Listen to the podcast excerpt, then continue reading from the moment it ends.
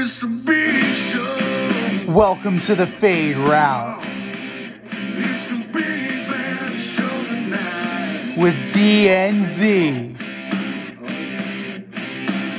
Yeah, it's a big show. Here are your hosts, Cracking up, telling them lies. DNZ.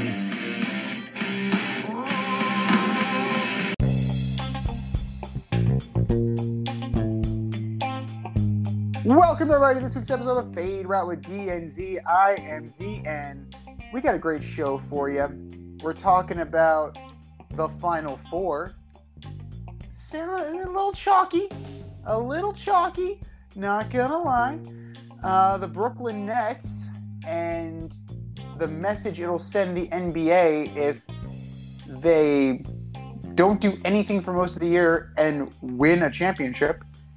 And we are going to order up the best baseball teams coming out of the offseason. But we have to start with some huge breaking news coming out of Florida, particularly Tampa Bay. Buccaneers head coach Bruce Arians is retiring after three seasons as head coach, moving into a front office role with the organization, as per ESPN's Jeff Darlington. He is giving up the position, and Todd Bowles, yes, that Todd Bowles, is taking over as the head coach of the Tampa Bay Buccaneers. Bowles with his his 26 and 41 career record. Yes, those were three miserable years with the Jets, one good year with the Jets, and three games as an interim with the Dolphins in 2011. But this is some breaking news that is potentially huge. Because if you really think about it, what does this mean for the future of Tom Brady? And it opens up the door to speculation. Because Bowles is an Arians guy. And if Brady knew that this may have happened, or there was some kind of inkling that Arians would step aside and that Bowles would be the guy over Byron Leftwich, would Tom Brady have come back? I'm not 100% sure on that. You also have to take into account the speculation that Tom Brady would end up in Miami. And that kind of opens the door. It opens up Pandora's box again. If this was not a move that Brady signed off on when he agreed to come back, would Tampa Bay flip Brady to the Dolphins? I mean, where there's smoke, there's fire. There's plenty of smoke around Brady to the Dolphins. And it just so happens that the Dolphins are loaded up right now. And we speculated last week, I speculated that they were a quarterback away. And I mean, that would be a hell of a get if they could get one of the greatest, if not the greatest quarterbacks of all time, even on a short term rental. And, you know, we were speculating that he may also have some future ownership stake here. So, this is a potentially huge move. And it makes the situation in Tampa, Miami, possibly even San Francisco seem all the more unsettled. And here he is. I have known this guy since our days on Carousel Shoes, flight crew through and through, the last QB in St. John's history. What's up, D? How's it going, man? we definitely had to change the opening and pretty much the course of this whole show with the breaking news. Yeah, uh, I, I, mean, it opens up so many things, right? It's first of all, did this request come from Tom Brady? I mean, we know that he gave the GM a whole list of things that he wanted for when he came back. So was this one of the requests? Is that he didn't want to, he didn't want Bruce Arians to be the head coach anymore. He wanted Todd Bowles or Byron Leftwich to be the head coach of the team. The other part is, is maybe this was not part of Brady's plan. Maybe this was so- something like, oh, Bruce is planning on stepping down. I don't want to play for the Bucs next season, but here's who I do want to play for. You know, I want to play for the 49ers and finish my career. Or, wow, I want to go play for the Dolphins. And maybe the Dolphins already knew this, which is what made them go get Tyreek Hill. Like, okay, we got Tyreek Hill, we got Jaylen Waddle, and we're about to trade for Tom Brady. Go get him. They certainly mean- look a lot better than they do with Tua under center. That's for sure. And as and so if you're the Bucs, it's like okay, yeah, we'll take Tua, right? And then you either keep him as your quarterback or you go and flip Tua for Jimmy G, right? For a proven guy because that's the guy you want. And better to succeed Brady in Tampa than the guy who was supposed to succeed him in in New England? And I just uh, this is why I just when I thought like the NFL offseason was really done after you know the Tyreek Hill trade, the Monte Adams trade. This comes out. I mean, eh, that, those are the two. Those are two different scenarios I'm imagining. Yeah, I mean, if you really think about it, yes, Tom Brady's 45 years old, but if I am if I'm Jason Licht, if I'm the GM of the Bucs, I gotta get in addition to Tua, just to have a, a stopgap because Kyle Trask isn't ready yet. Blaine Gabbert is Blaine Gabbert, and Right. you know, I would at least need him back. And Tom Brady's still worth a first round pick. Like uh, he's 45, yeah, I get that, but he's still playing a high level of football. It's not like the drop off has been so severe like Matt Ryan, where his market was totally tanked, where you can only get a third. You're going to get multiple picks for Tom Brady, depending on you know who is desperate enough to call and make an offer. Now, you like you just mentioned, you know, there's no guarantee that Tua even sticks with Tampa Bay because you know that offense is pretty. I mean, it's pretty well designed for Jimmy G. Jimmy G is very similar in body type. He's similar in size. He's similar in arm strength. I mean, there's a reason why that Belichick wanted to take Jimmy G and make him Tom Brady's successor. They have so many qualities that are similar. So, I mean, I would definitely consider, if I'm Jason Licht, I would definitely consider, you know, working a three team trade or working, you know, a secondary trade after the fact and recoup a draft pick, like two and a draft pick for, for Jimmy. I think that would, or just Jimmy for Tua straight up. I, yeah, I don't, I don't know how you would work the machinations of the deal, but you know that way you can have the offense that Kyle Shanahan wants to run because clearly he wants to run a more mobile offense. Otherwise, you wouldn't have taken Trey Lance. So, you know, your gut reaction right now, D, as of right now, does Brady even suit up this year for Tampa Bay?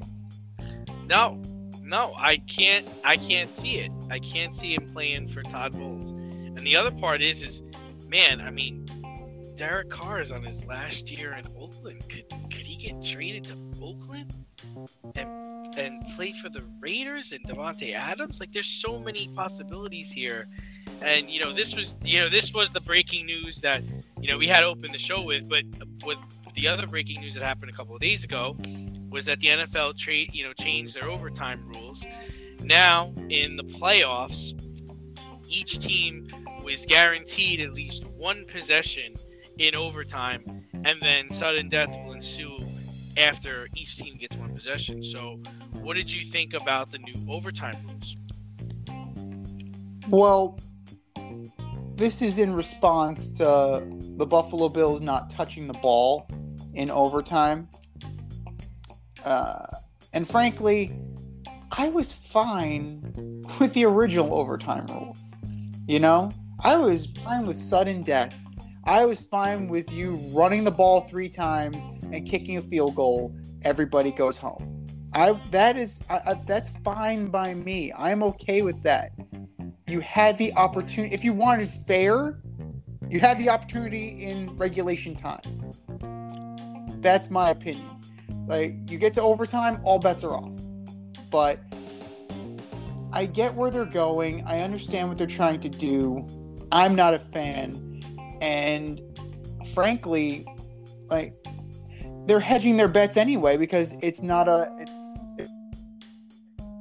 it's not a regular season rule. The NFL is okay with ties, so uh, I'm just I'm not a fan. I firmly believe that you get your shot in regulation and the chips fall where they may in overtime. Yeah, I mean, I think uh, I think it's garbage. I think it's trash. It's straight trash. And you know, this is all coming because they want everybody to have a chance. But guess what? You had a chance for four quarters. All it does is prolong the inevitable, right? If Mhm. if the Buffalo Bills game where it was the Bills and the and the Chiefs, if they went and played out the scenario where okay, the Chiefs came down and scored, Josh Allen gets the ball, he scores. Guess what?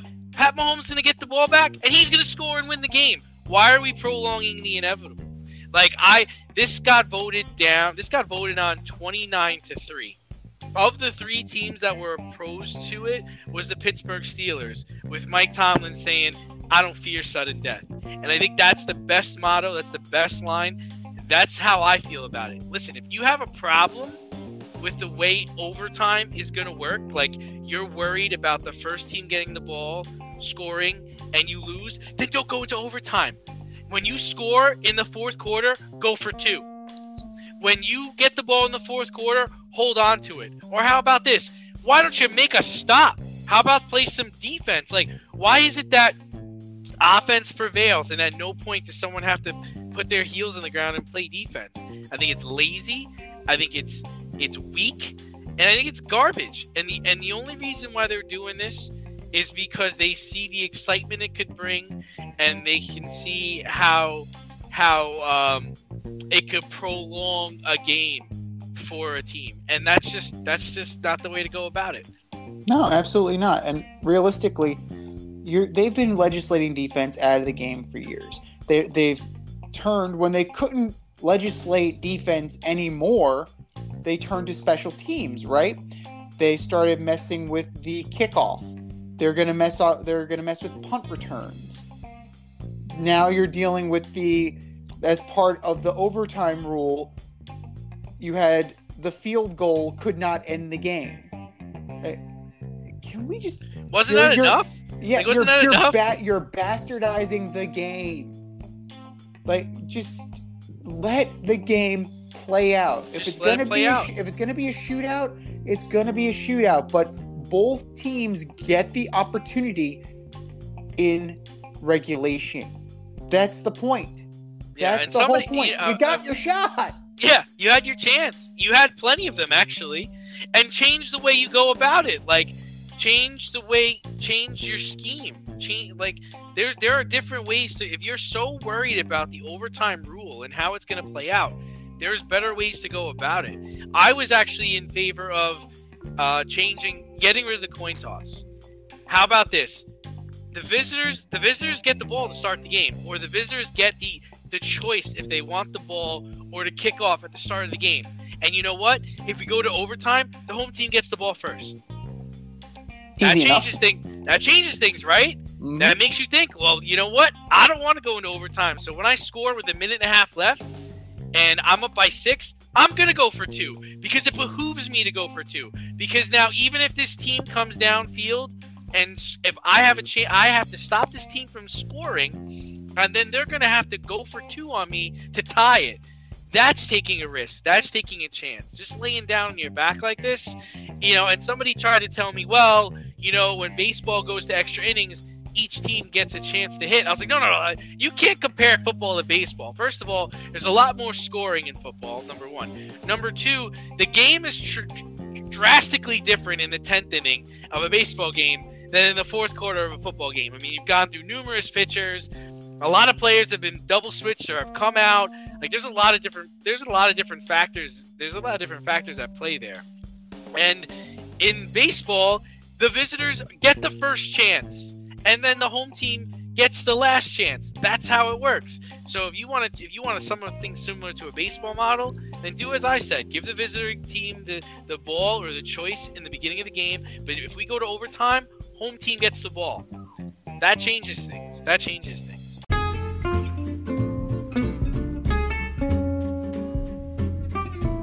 Need a little inspiration in the kitchen? Want to try something new? Or maybe you just need a new YouTube cooking show to binge? Well, I have the answer for all three. As You Eat It, hosted by me, Z. I invite you into my home and show you methods designed to empower and inspire you in the kitchen. Cook how you want to cook, eat how you want to eat, eat as you eat it. That's As You Eat It, available only on YouTube. AZ, You Eat It. Check it out and let's get cooking.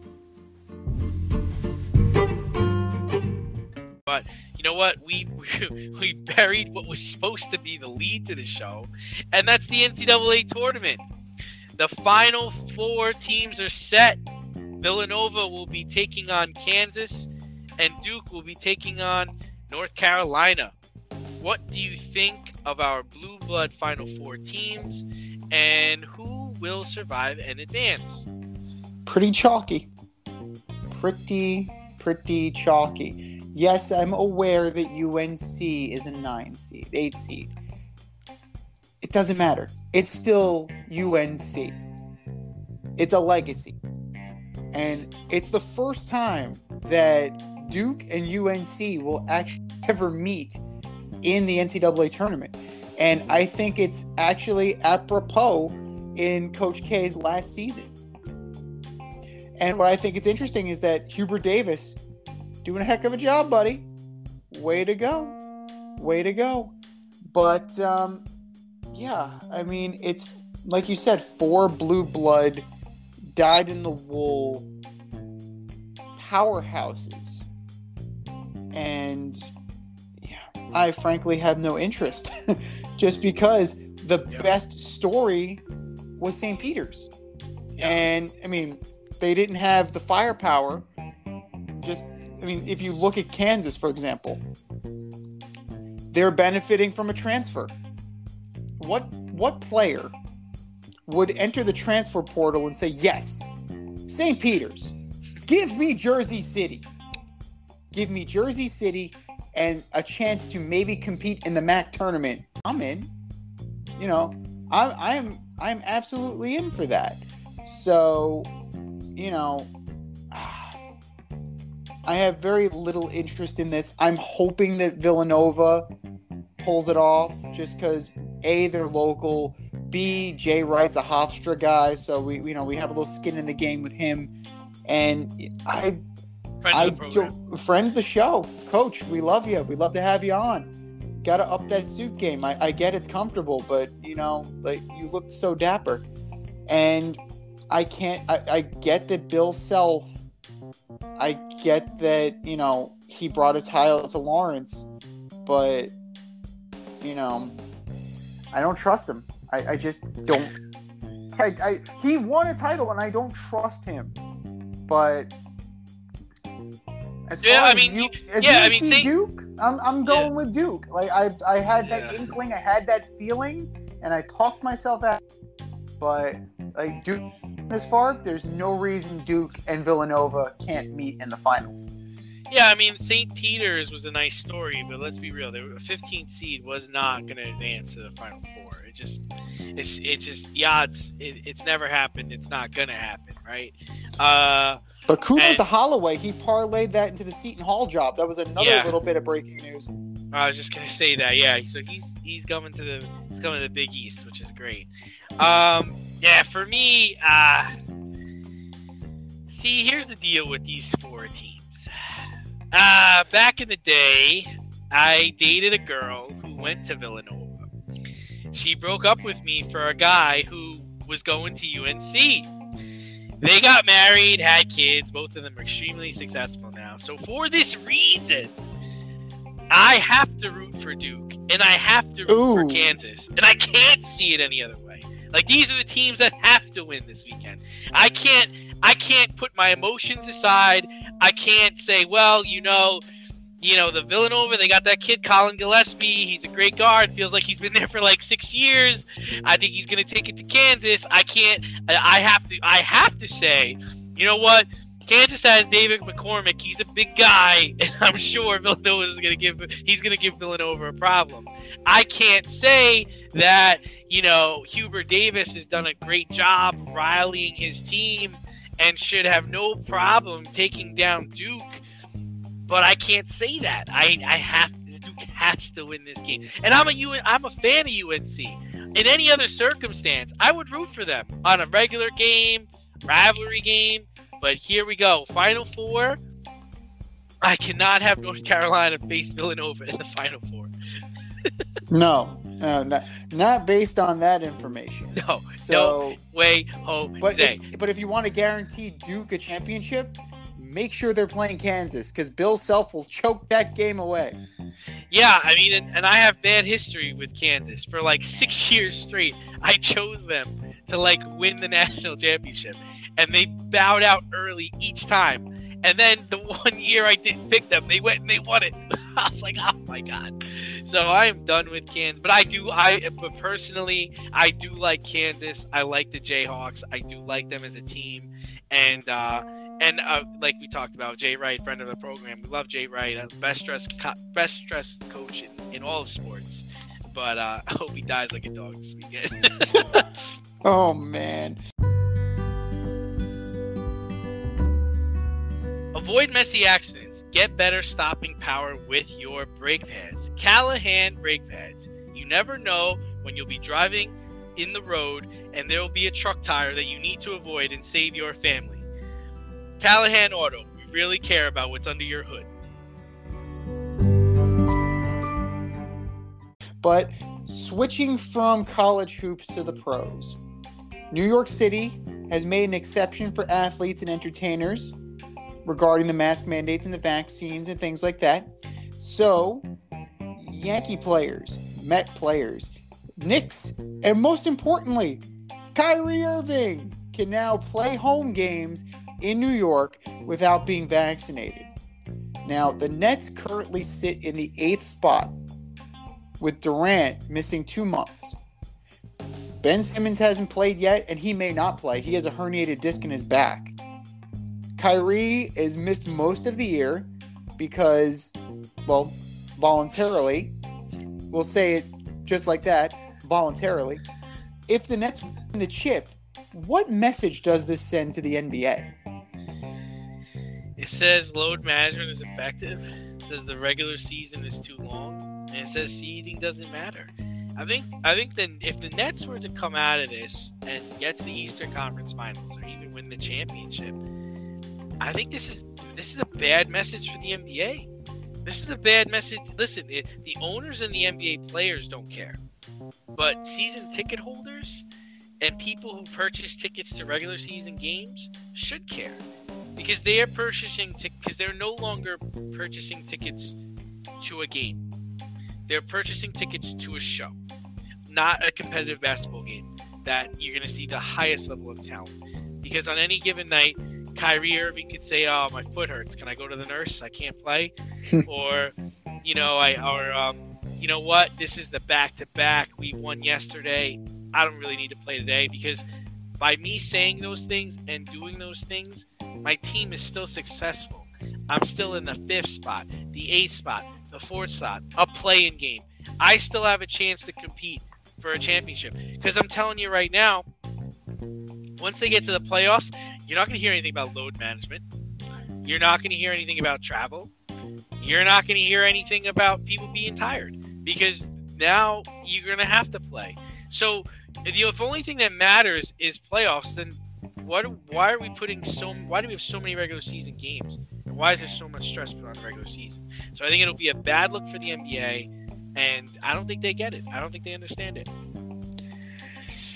Well, like I said in the production meeting, all this does is embolden superstar players to play even less than they already do. They don't play back to back for the most part. They won't play with the slightest of injury. They'll cite load management and the salaries just go up. Like you are reaping in so much with doing less. Like that just is incongruous to me. And it particularly emboldens Kyrie Irving because now he's fresh as a daisy. And going into the playoffs, you know, this is very similar to what happened last year with the Lightning when they invite when they activated Nikita Kucherov off of, off of long-term IR, circumventing the salary cap rule. This is just a bad precedent set by the NBA, and I don't real I don't think the fans realize how badly they're getting screwed by the talent in the NBA. People come to see these players. It's a star driven league. Who was the I- last superstar player that actually felt that, you know, felt that obligation to play? Who who was who is actually feeling that obligation now because people put their hard-earned money down to go see these players and then oh, load management they're not going to be they're not going to be out they're not going to be out there for you Just- yeah, it's I not mean, right They don't. They don't. But they don't care because this is the result. I mean, come on. The Nets. The Nets have the potential of being an eight seed. They could knock out the number one seed of the NBA playoffs. Could you imagine if that happened? If in the first round the Nets, all healthy, all able to play, take on the Bucks and beat them in six games, or or yeah, because it's seven series. It's still it's seven series now, right? So Yeah. beat them in seven games. Or who's the other team? The Celtics, which is a team they probably could beat if the Celtics were the one seed. Or the Heat, who's the Heat is the number one seed right now. That's your reward, Miami Heat, for playing so hard and getting the number one seed all year. You draw the Nets in the first round with Kevin Durant, the best player in the league, and and a, an arrested Kyrie Irving. Right, just you've put you you you you made the regular season worthless. And I remember a couple of years ago, I drove to Cleveland to watch the Cavs play the Warriors, and it was a rematch of the finals the year before with Kevin Durant and company, and and LeBron now had Dwyane Wade on his team and all those guys. Now imagine I drove six, I think it was six hours, six hours to Cleveland to find out when I got there that Kevin Durant's on load management. like, what? That would be a, that would be just or Klay Klay Thompson is resting today. What? He has a sore thumb. so, you know, things like that are are extremely frustrating. But two players that are not playing right now and their teams need them desperately is LeBron James and Anthony Davis.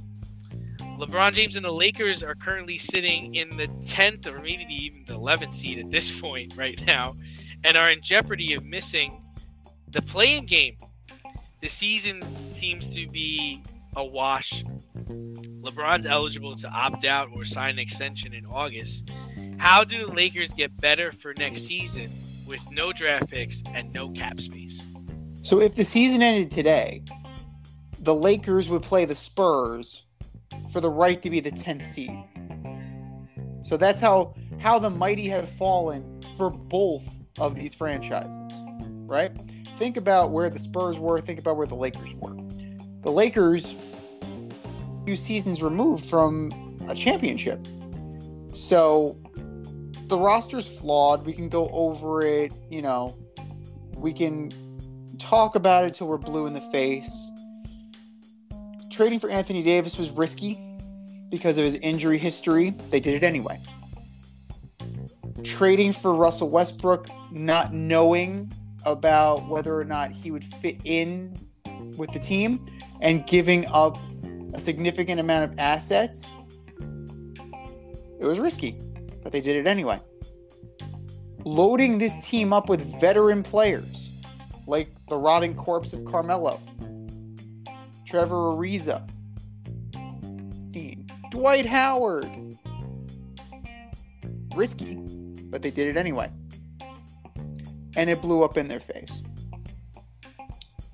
LeBron is most likely going to end up in Cleveland next year because that's what he, apparently that's what he does. He goes elsewhere, then back to Cleveland, then elsewhere again. It's hard to say. It's hard to say where they go because what is Anthony Davis's value, right? I, if I'm a team, I'm not touching him because of his injury history. The fact that, you know, he's he's out now, like he's brittle. The guy is brittle. Westbrook, it hasn't been a good year. Like, you may want to trade him. You're getting 10 cents on the dollar. You're not getting the value that you gave up for him. You're not getting a Kyle Kuzma. Oh, wait, you had Kyle Kuzma. Hello? So, I mean, the only thing that you could possibly do is sell low on Westbrook and work a sign and trade. Sign LeBron, trade him off. Like that's probably the only thing you could do. And then let some of these contracts die on the vine and suck for a little while. But are the are the Lakers and are Laker fans too proud to suck for a while? We'll see.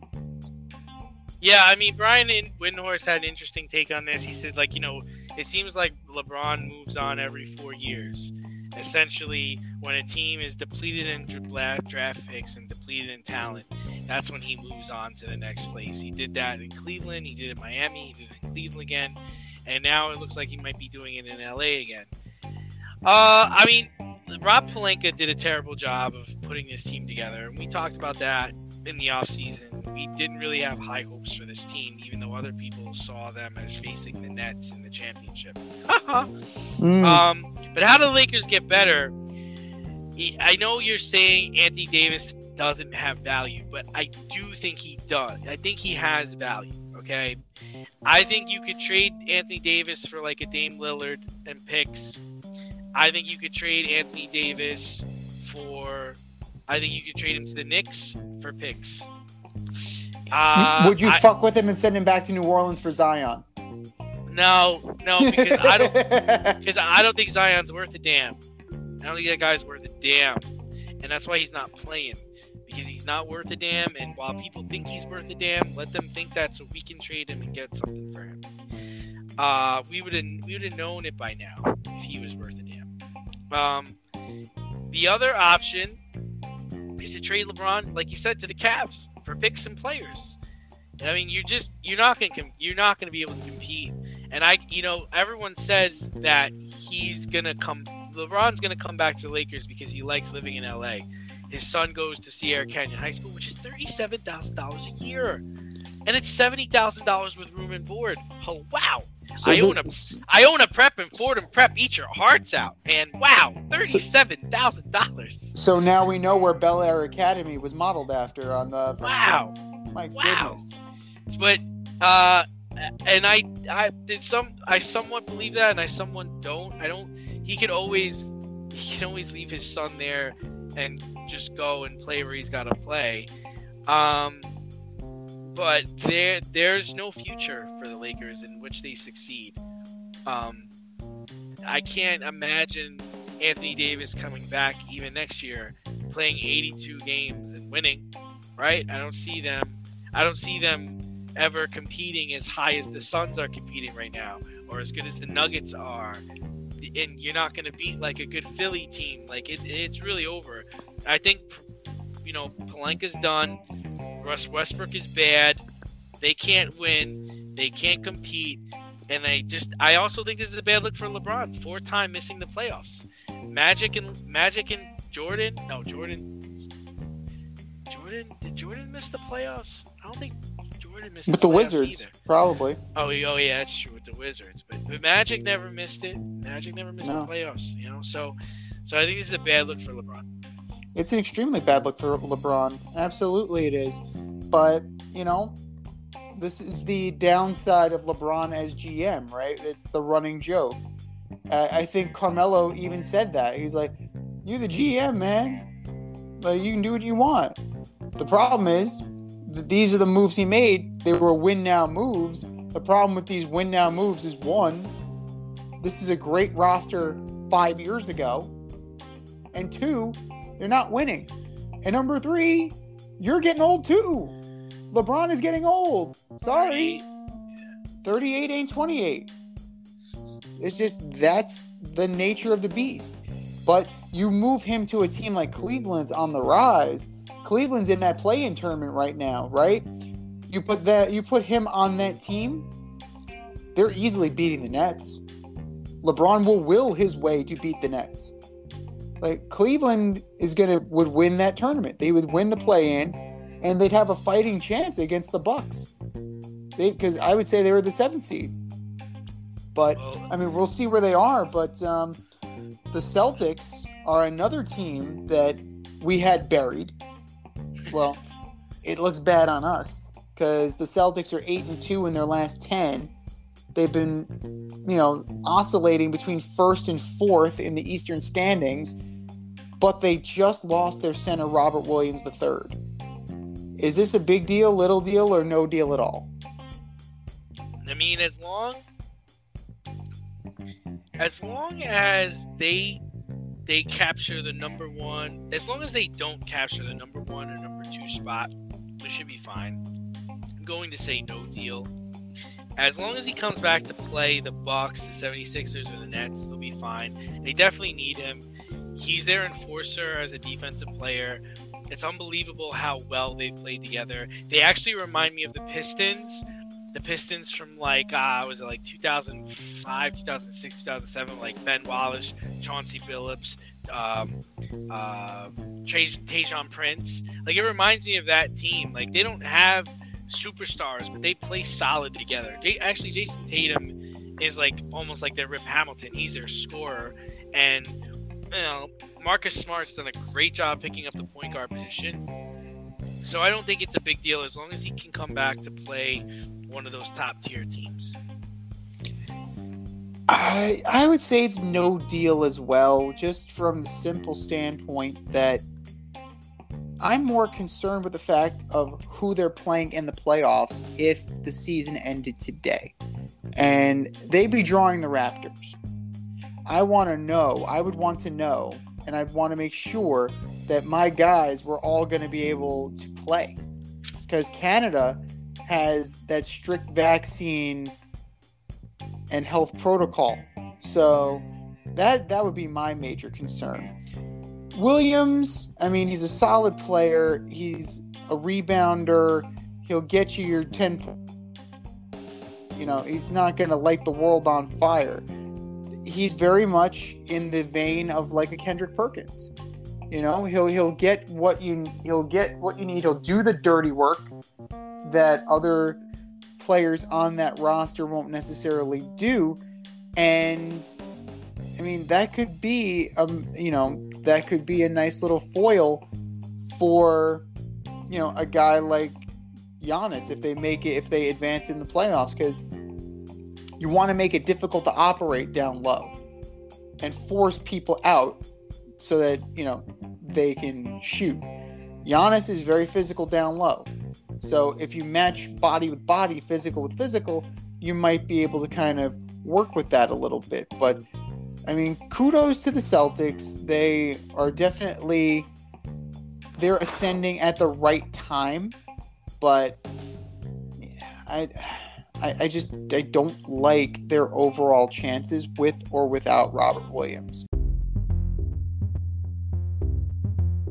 Are you in need of air care maintenance or service? I have the company for you. Air Care Technicians.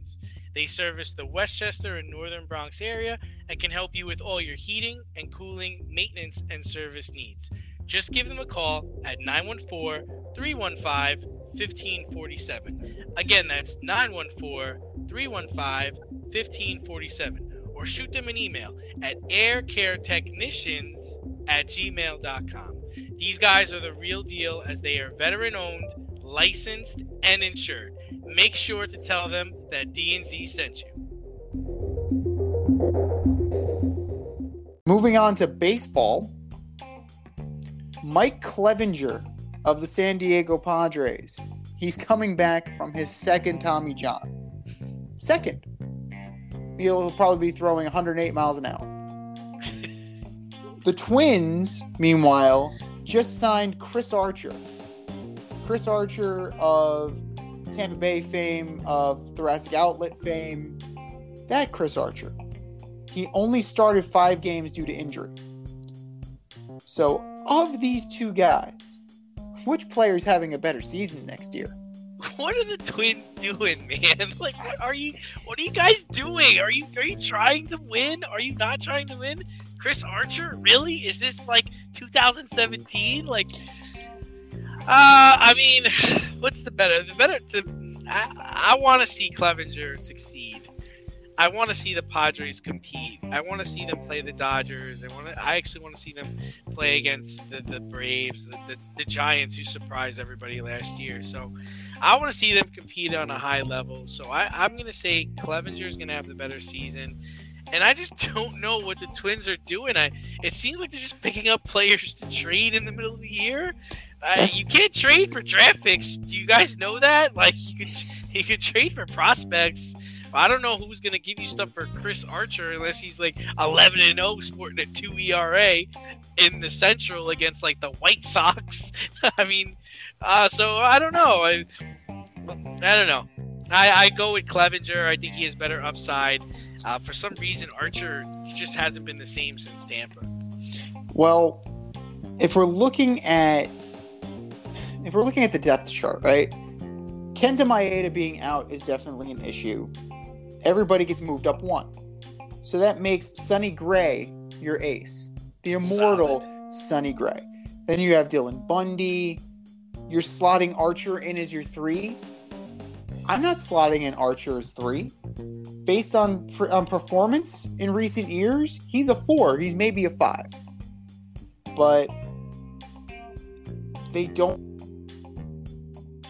They, I mean, Randy Dobnak, you have the Uber driver, the guy who was an Uber driver but somehow made it back to the bigs.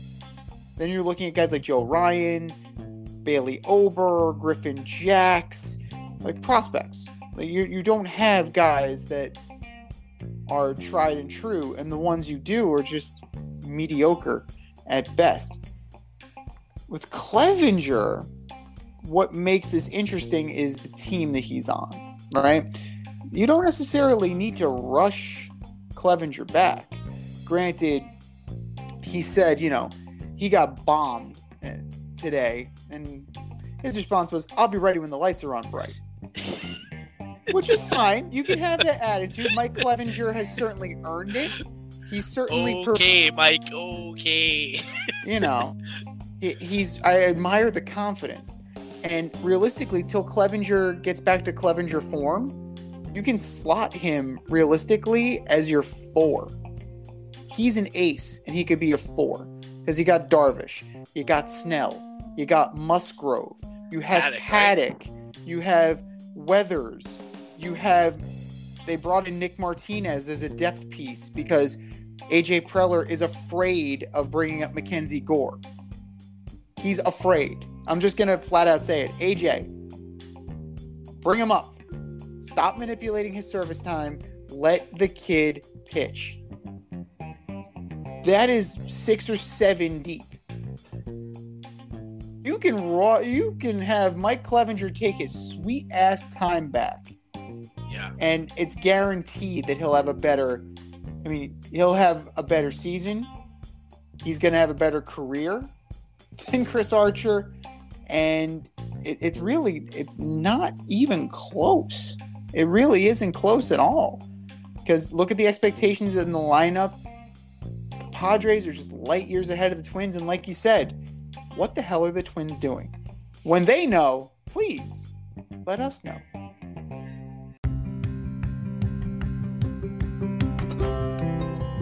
Do you love brownies?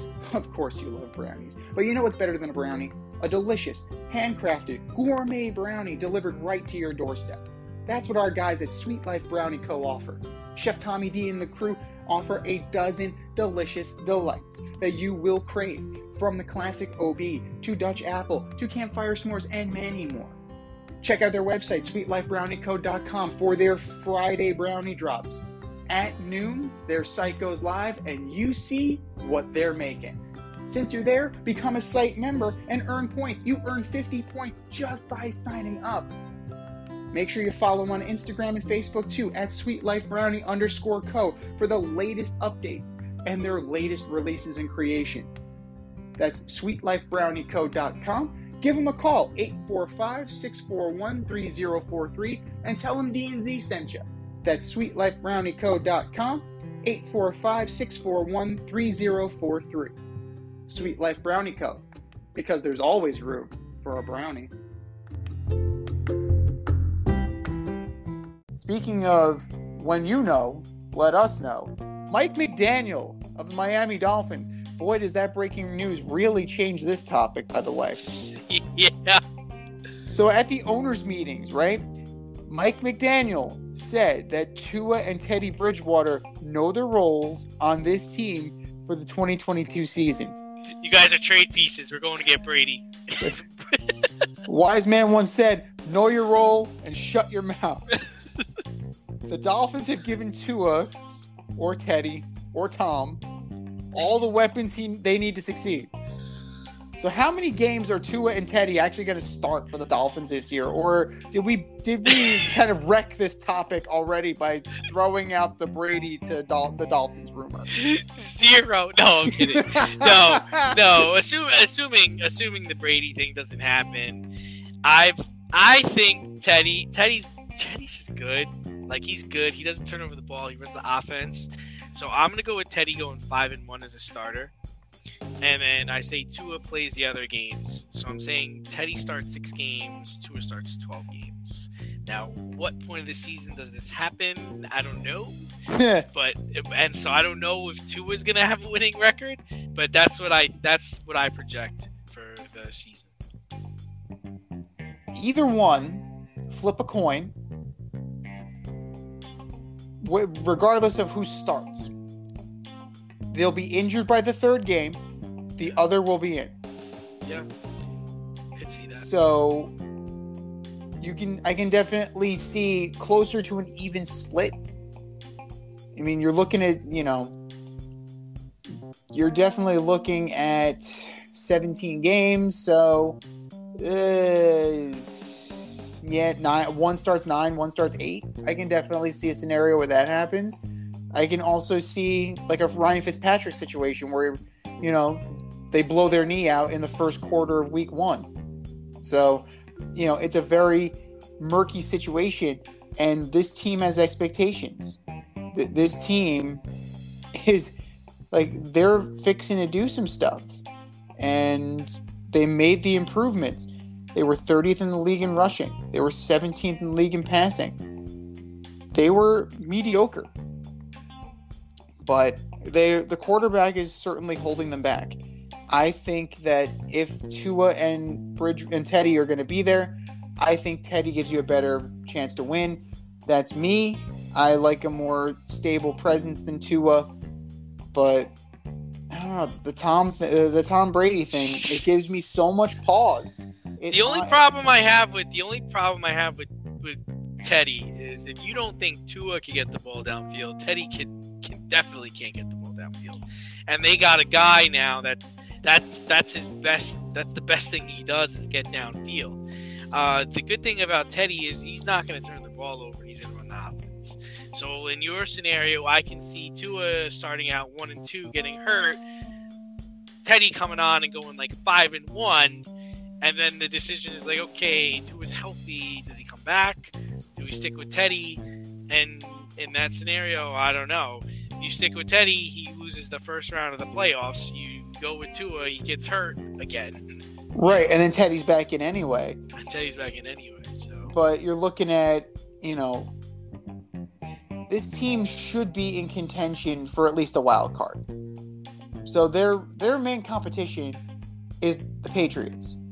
I wouldn't put them. I wouldn't say they're they're close to the Bills. I would say they're competing with the Patriots in that division.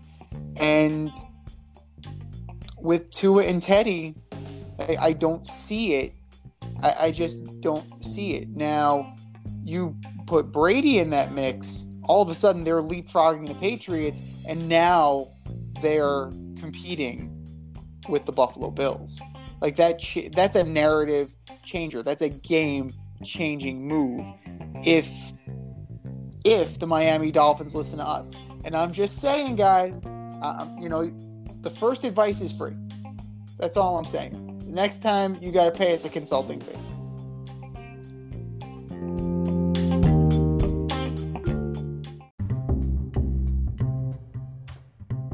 Is your hair thinning or is your hairline receding?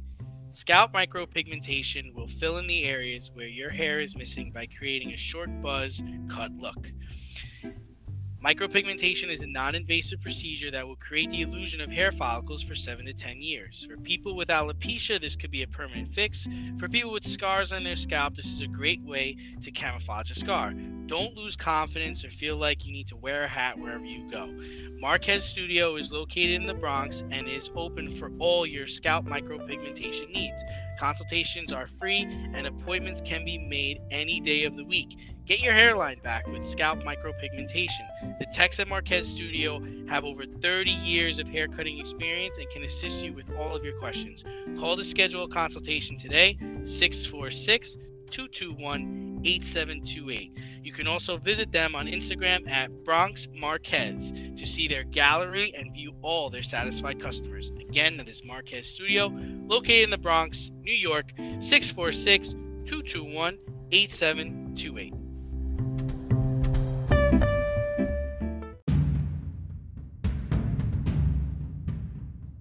More or less?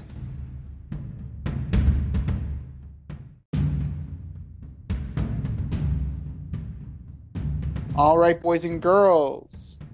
We liked it so much last week. We're going to do it again. We got a statement, and it's either more or less likely that it's going to happen. More or less, the Giants will act on one of the trade calls they receive for Saquon Barkley. I mean, they should, right? Uh, this this all comes up because their GM said that he's he's received multiple calls about Barkley, but he hasn't made any calls about Barkley. Uh, this is his last season on his rookie deal, and regardless of how he plays, you can't re-sign him. You can't No you way. can't, ex- you can't extend him. I think it gets more and more likely every day. We get close as we get closer and closer to the draft that he's going to get traded. So I'm going to say more likely. I'm going to go more likely as well. Uh, the Giants are tearing it down. There are rumors, like Pat Lennon of the Daily News is floating out there, that the Giants are, you know, getting closer and closer to trading James Bradberry.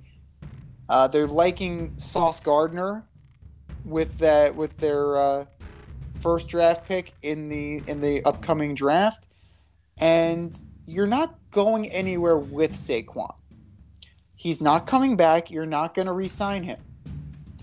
So the best thing you can do is try and try and recoup. Again, I would say at least a third round. If you want to even make it a conditional third rounder, that's fine. But you can't really get much right now because of the injuries and how you know how his his career has gone. Now, when you look around the league, who is gonna call the Giants and thinking think that Saquon Barkley in their system is going to be the guy that Dave Gettleman thought he was going to be? I, off the top of my head, I can't think of anybody. Oh, maybe, Oh, maybe that- the Bears, maybe Chicago, like uh, maybe Kansas City, but they just got Rojo. Um, maybe the Rams. Like, I mean, you have there are a lot of maybes out there, not a lot of yes, slam dunk, definitely's. How about the Bills? Why not the Bills? Why wouldn't the Bills want a running back? They're they're not sold on Zach Moss, and they're not going to win anything with Singletary. But that's the thing. They have they've gotten this far without a running game. They may they may be convinced that they don't really need a running game. Their best running back is their quarterback, and that's a dangerous mindset. It, it depends on the asking price. You know, would the Bills be willing to give up a third round pick for Saquon Barkley, or maybe a fifth and either Singletary or Moss? Like, would would they be willing to do that?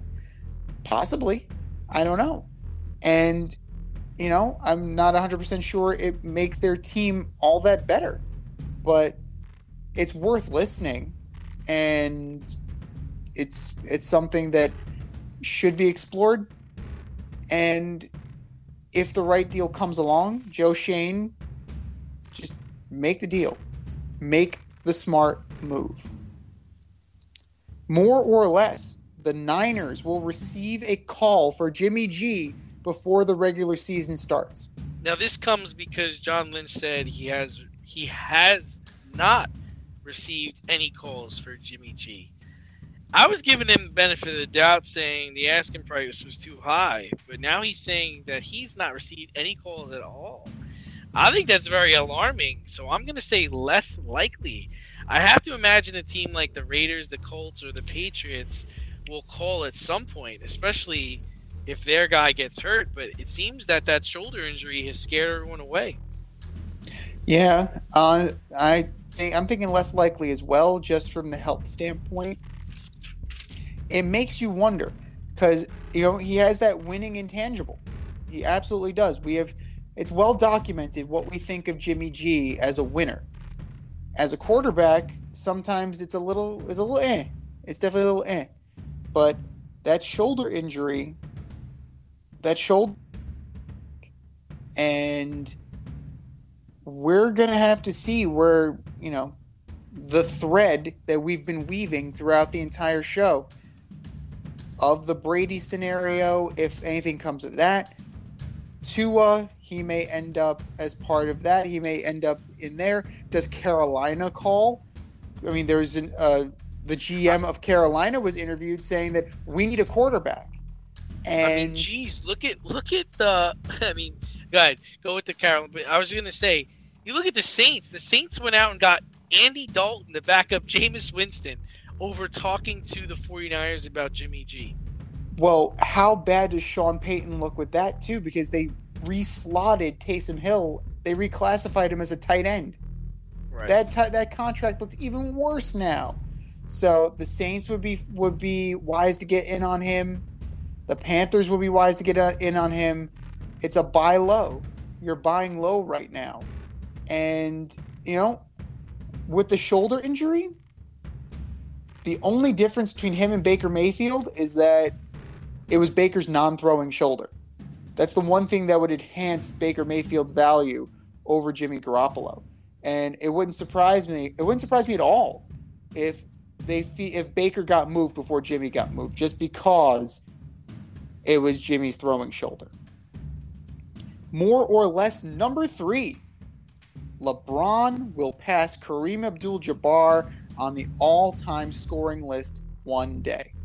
I mean, he should. He's been playing in the NBA for like 20 years, right? hmm I mean, it's like when Jeter got his 3,000 hit. He should have 3,000 hits. He played for like 20 years. Like, dude, and you were on that team. Like, come on. So for LeBron, he averages around 2,500 points per season. So if he plays two to three more years, he should. So I'm going to say more likely. I'm going more likely as well. He currently has 37,024 points. Kareem Abdul Jabbar has 38,387. So he's within striking distance. He's certainly within striking distance. And in a se- it's a season or two. It really is a season or two, provided he can stay healthy. Now, does he start to maneuver himself into more of a complementary role?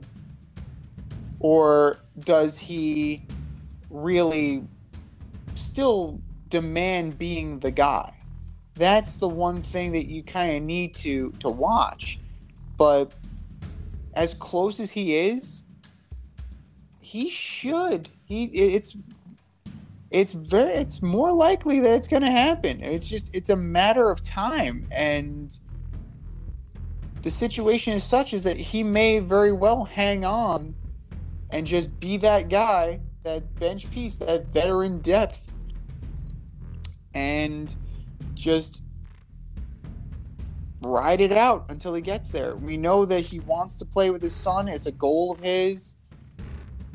He may very well make that happen and kill two birds with one stone. But time will tell. The one thing that we do know is Father Time is undefeated unless your name is Tom Brady. And, you know, LeBron is, in recent years, has been showing sign of physical deterioration. And who's to say that it doesn't continue?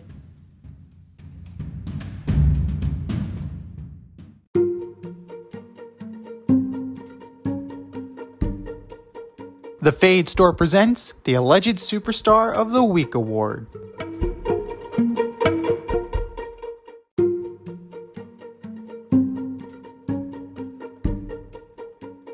All right, boys and girls, it is time for the Alleged Superstar of the Week. You know how it goes. We put up a poll of our nominees on our Twitter page at FadeRouteDNZ, and you vote and vote and vote and vote and the winner gets announced on our show. Nice. Do you know who took the ass home last week, D? I don't. The Cleveland Browns for that very rich offer and the extension of Deshaun Watson. Very, very risky. Very, very risky. But that was last week. This is this week.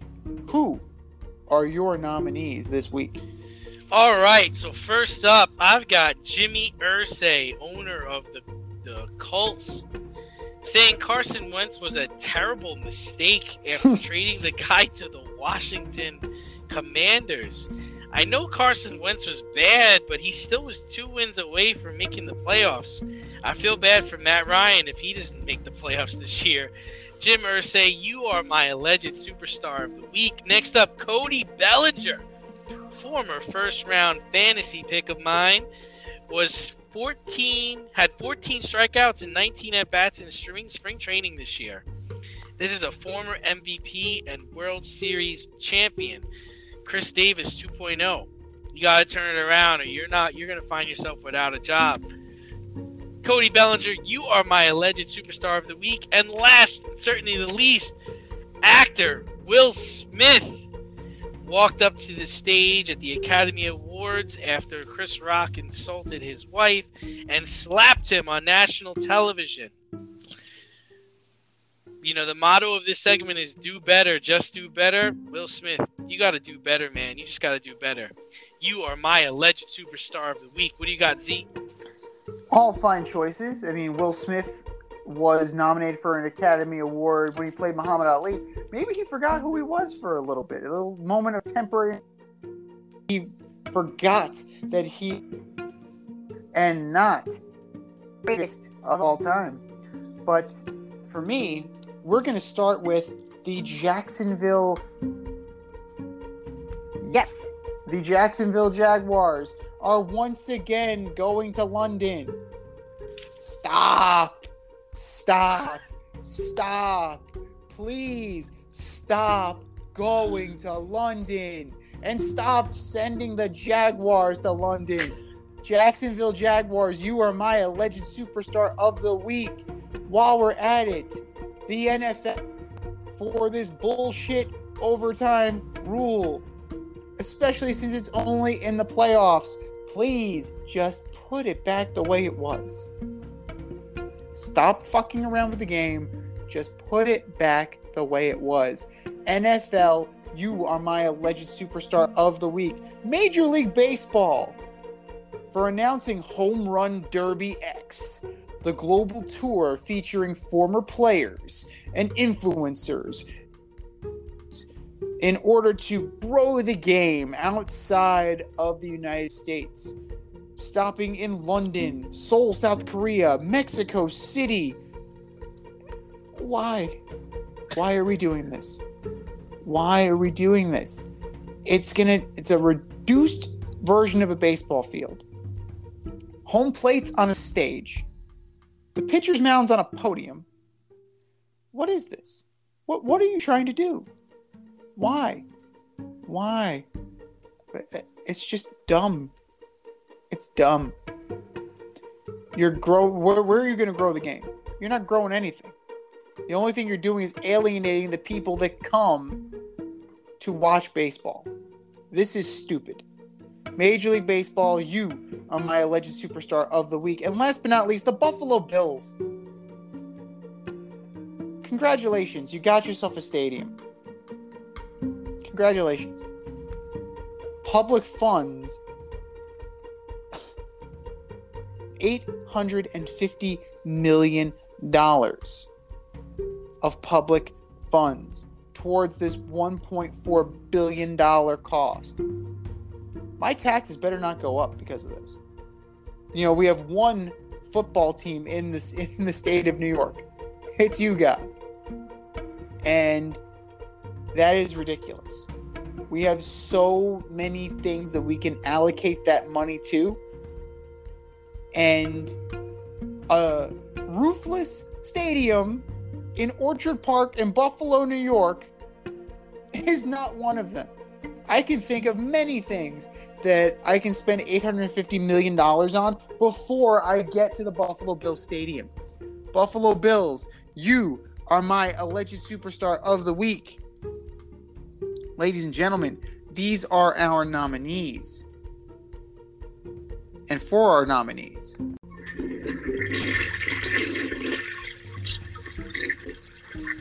just do better, boys. Just do better.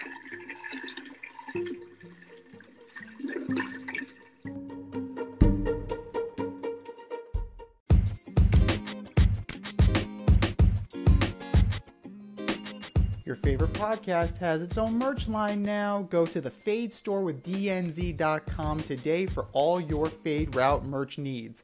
I'm talking tank tops, t shirts, sweatshirts, like yoga pants, we got those too. Like some cool accessories, we got those too. And we're not done yet. We have so much more planned for you, but check out what we have today at the Fade store with DNZ.com. That's the Fade store with DNZ.com.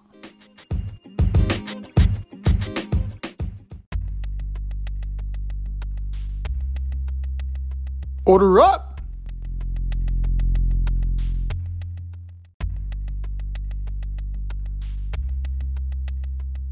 All right, ladies and gentlemen, it is time for us to order up. Order up, order up. This week, we are ordering up the top five teams in baseball this season. From five to one. Who you got, D? All right, I'm going to start off in the AL East with the Blue Jays. Springer, Guerrero Jr., Chapman, Bo Bichette, Biggio. They lost Robbie Ray, but they can hit, and Canada's only allowing vaccinated players to come to town, so I think they have a good chance to uh, stay on top of the standings. At number four, I've got the Padres, new coach and Bob Melvin. Tatis Jr. will be out until July, but they'll get him back. Machado should have a better season, along with James Paddack, Musgrove, Clevinger, Darvish, Snell, pretty stellar staff. They'll contest the Dodgers for the West, or maybe like last year, the Giants. Uh, number three, White Sox. They should have won last year. Kopech is their fifth starter. Could you imagine that? The bats are mighty. Grandal, Jimenez, Tim Anderson, Luis Roberts, who's my sneaky pick for MVP, and Jose Abreu. Uh, number two, the Braves, baby. Eddie Rosario, Ozzie Albies, Matt Olson, Marcell Ozuna, Adam Duvall, Dansby Swanson. That's their first. That's their top seven lineup. Yes, please. And in pitching, we got Fried, Morton, hopefully Soroka someday, Anderson, Ynoa, not bad, not bad. But number one, spending all the money, getting all the players. It's the Dodgers, man. Kershaw, Buehler, and Urias are back. They pick up Freddie Freeman to team with Betts, Muncy, and Turner, and that's Trea Turner. Hard not to like their chances. What do you got, Z? Well, all good choices. All good choices. I'm still not sold on the Braves pitching. I think they they desperately needed more.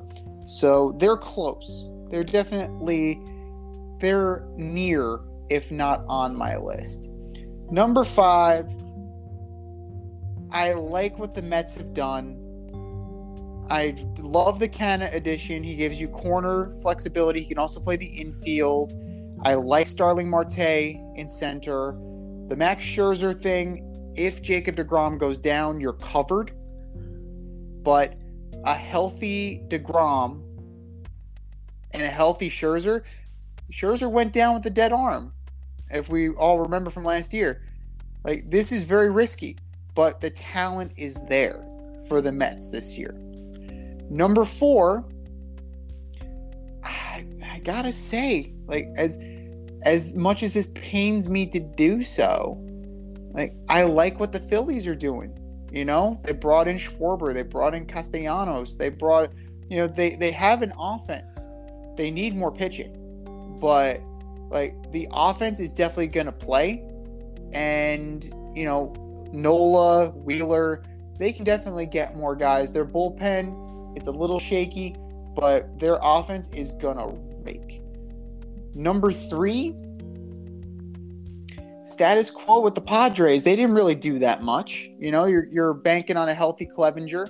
You already have a loaded team. Tatis is out right now, but when you have an all-star at almost every position, you can absorb losing a player, even a player as good as Fernando Tatis Jr. So, a healthy Clevinger, like right now, he's your number seven. So maybe he'll make it into the maybe he'll make it into the top four. Maybe you'll you'll need him, but I I like their chances. Number two, I really like what the Blue Jays are doing. You bring in Berríos. Yes, you lost Ray, but then you go around. You go get Matt Chapman. You lost Trevor Semien. Uh, not Trevor Semien. Marcus Semien. I did it again. That's unbelievable. But uh, you lose that, you get Matt Chapman. Oh no, you know Matt Chapman's you know no slouch. So they should make a lot of noise with that team. And number one, we're in agreement. The checkbook is open. The Dodgers, the Dodgers, the Dodgers. Now they upgraded with addition by subtraction because Kenley Jansen is on your Braves. We got to see who they're gonna get to close out games. Maybe they'll have David Price do it. Like that would make a lot of sense because David Price did come up as a closer. But um, yeah, you you gotta like what the Dodgers you know bring to the table because they brought it all. they took everything and didn't leave much for everybody else. This has been the Fade Route with D and Z. Thanks for tuning in tonight. Catch our podcast Wednesday nights on the Anchor, Spotify, iHeartRadio, wherever you listen to your podcasts. Until next time, stay faded, everyone. Time for us to run the go route, but we'll talk to you next week.